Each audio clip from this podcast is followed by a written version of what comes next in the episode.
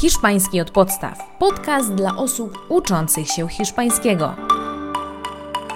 Hola, ¿cómo estás? ¿Todo bien? W tym odcinku nadal kontynuujemy gramatyczną tematykę.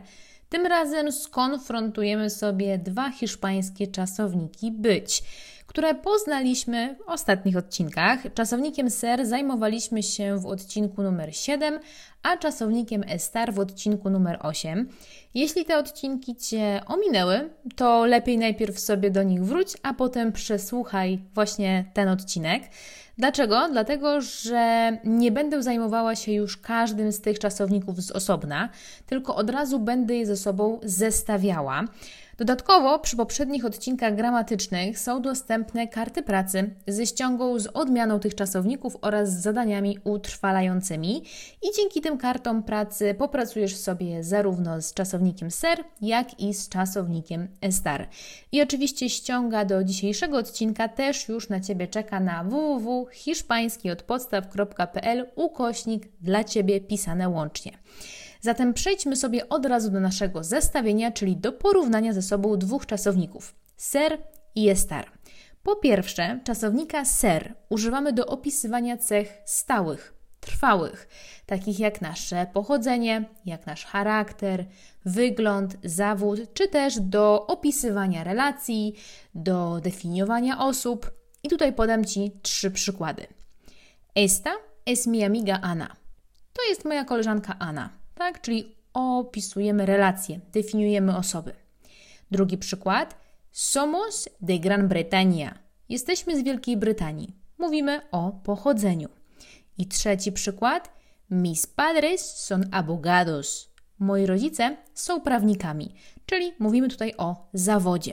Z kolei czasownika estar będziemy używać do stanów zmiennych, do których należą m.in. nasze emocje, nasze uczucia czy na przykład stan zdrowia. I przed nami dwa przykłady. Hoy estás de buen humor. Dzisiaj jesteś w dobrym humorze. I przykład numer dwa. No puedes hablar con Miguel. Está enfermo. Nie możesz porozmawiać z Miguelem. Jest chory. Po drugie, czasownika ser będziemy też używać do mówienia o czasie, o godzinach, o datach, o dniach tygodnia, porach dnia czy porach roku. I spójrzmy sobie na trzy przykłady. Hoy es sábado. Dzisiaj jest sobota. Son las cuatro y diez de la tarde. Jest godzina 4.10 po południu. Es verano. Jest lato. Czasownika estar też możemy użyć do mówienia o czasie. O tym ostatnio w odcinku nie wspominałam, ale tutaj w takim zestawieniu wydaje mi się to bardzo odpowiednie, bo możemy to sobie zapamiętać właśnie na zasadzie przeciwieństw. Czasownika estar będziemy używać w pierwszej osobie liczby mnogiej, czyli w formie dla nosotros. Ta forma to estamos razem z przyimkiem a bądź z przyimkiem n. I będziemy mieć takie dwie konstrukcje. Estamos a bądź estamos en. I mm, tej konstrukcji będziemy używać, e, kiedy będziemy chcieli powiedzieć coś w rodzaju na przykład mamy wiosnę lub mamy 3 września i tak dalej. No i od razu spójrzmy sobie na hiszpańskie przykłady, wtedy wszystko się tak rozjaśni. Estamos a viernes. Mamy piątek. Estamos a 3 de septiembre. Mamy 3 września. Estamos en otoño. Mamy jesień. Widzisz już na czym polega to użycie estar? To właśnie taki odpowiednik naszego polskiego mamy.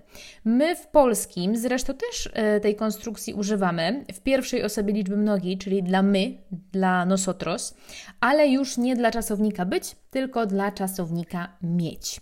Kolejnym zastosowaniem czasownika ser jest opisywanie, gdzie lub kiedy odbywa się jakieś wydarzenie, na przykład koncert, na przykład spotkanie, impreza itd. Tak no i nasze dwa przykłady. El concierto de Shakira es el próximo viernes. Koncert Shakiry jest w przyszły piątek. I przykład numer dwa. La fiesta es en la casa de Isabel. Impreza jest w domu Isabel. Pierwsze zdanie mówi nam o tym, kiedy ma miejsce dane wydarzenie, w tym przypadku koncert Shakiry, a drugie zdanie mówi o tym, gdzie dokładnie będzie impreza. Czasownika estar z kolei będziemy używać do opisywania położenia, osób, miejsc lub przedmiotów.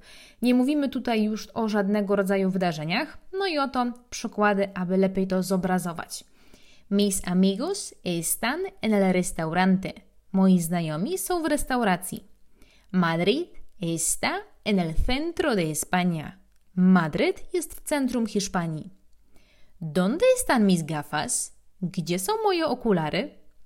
Jeśli chodzi o czwarty punkt naszego zestawienia, to tutaj zaczniemy sobie wyjątkowo od czasownika estar, bo to jego głównie używamy do opisywania stanu cywilnego naszego bądź innych osób. No i nasze przykłady. Juan está casado. Juan jest żonaty. Maria está divorciada. Maria jest rozwiedziona. Musimy tutaj pamiętać, że gdy chcemy powiedzieć, że ktoś jest wdową lub wdowcem, to wtedy użyjemy właśnie czasownika ser. Pedro es viudo. Pedro jest wdowcem. Co więcej, czasownika ser będziemy używać do wyrażania opinii. To już ostatnie zastosowanie w naszym zestawieniu, które dzisiaj sobie omówimy. Spójrz tradycyjnie na przykład, w tym przypadku z opinią. En mi opinion, Este es el mejor libro del mundo. Według mnie to jest najlepsza książka na świecie. Tak jak powiedziałam, przykład z opinią był ostatnim punktem w naszym zestawieniu, ale to jeszcze nie koniec pojedynku między ser i estar, bo nie wiem czy wiesz, a jeśli nie, to zaraz będziesz już wiedzieć, istnieje pewna grupa przymiotników, które zmieniają swoje znaczenie w zależności czy połączysz je z ser lub z estar. Podam Ci sześć takich przykładów. Przykład numer jeden. Przymiotnik aburrido. Gdy połączymy go z ser, czyli będzie ser aburrido, oznacza to być nudnym. Na przykład, gdy mówimy o filmie, tak? Film jest nudny. Natomiast kiedy połączymy ten przymiotnik z estar, estar aburrido oznacza być znudzonym. Mówimy już o naszych uczuciach, tak? Że na przykład jesteśmy znudzeni. Przykład numer dwa. Rico taki przymiotnik. Gdy połączymy go z ser i będziemy mieć ser rico, oznacza być bogatym. Natomiast estar rico oznacza być pysznym, gdy mówimy o jedzeniu, bądź takim smakowitym. Kolejny przykład. Ser malo, czyli przymiotnik malo. Kiedy łączymy go z ser, oznacza być złym, na przykład być złym człowiekiem, być złą osobą. Natomiast estar malo oznacza być chorym, tak? czyli kiedy mówimy o naszym stanie zdrowia, bądź też może oznaczać być zepsutym, gdy mówimy o jedzeniu. Przykład numer cztery to przymiotnik bueno. Gdy połączymy go z ser, czyli ser bueno, oznacza być dobrym, na przykład dobrym człowiekiem, właśnie dobrą osobą. Natomiast estar bueno oznacza być smacznym, gdy odnosimy się do jedzenia, więc jest to taki synonim estar rico, bądź może też estar bueno oznaczać być atrakcyjnym, gdy mówimy o jakiejś osobie. Przykład numer 5 to przymiotnik abierto, czyli otwarty. I teraz tak, gdy mamy, mm, gdy on występuje z czasownikiem ser, ser abierto, oznacza być otwartym w domyśle takim człowiekiem z charakteru. Mówimy o czymś stałym, tak? O naszym charakterze bądź charakterze kogoś innego.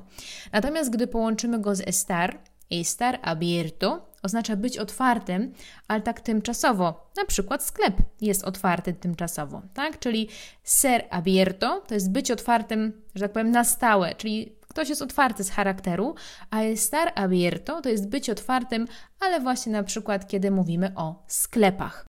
I nasz ostatni przykład, nervioso. Ten oto przymiotnik, gdy połączymy go z ser, ser nervioso oznacza być nerwowym, być taką nerwową osobą, jeśli chodzi o charakter. Natomiast kiedy połączymy go z estar, Estar nervioso oznacza być zdenerwowanym, czyli wyrażamy tutaj jakąś emocję, którą przeżywamy w danym momencie no to już widzisz, jak ważna jest znajomość czasowników ser i estar. Czasami ich błędne użycie może doprowadzić do nieporozumień i to niemałych. Aby sobie te podwójne znaczenia przećwiczyć i utrwalić, koniecznie pobierz darmowe kartę pracy z www.hiszpańskiodpodstaw.pl ukośnik dla Ciebie. Ja mam nadzieję, że różnice między ser i estar są już dla Ciebie jasne. Pamiętaj koniecznie o ćwiczeniach utrwalających, które pomogą Ci usystematyzować sobie sobie wszystko to, o czym powiedziałam w tym odcinku. A jeśli podobał Ci się ten odcinek i był dla Ciebie pomocny, to będę bardzo, bardzo wdzięczna, jeśli podzielisz się nim w swoich mediach społecznościowych, na przykład na Instagramie czy na Facebooku.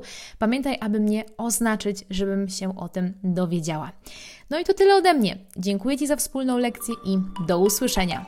Hasta luego!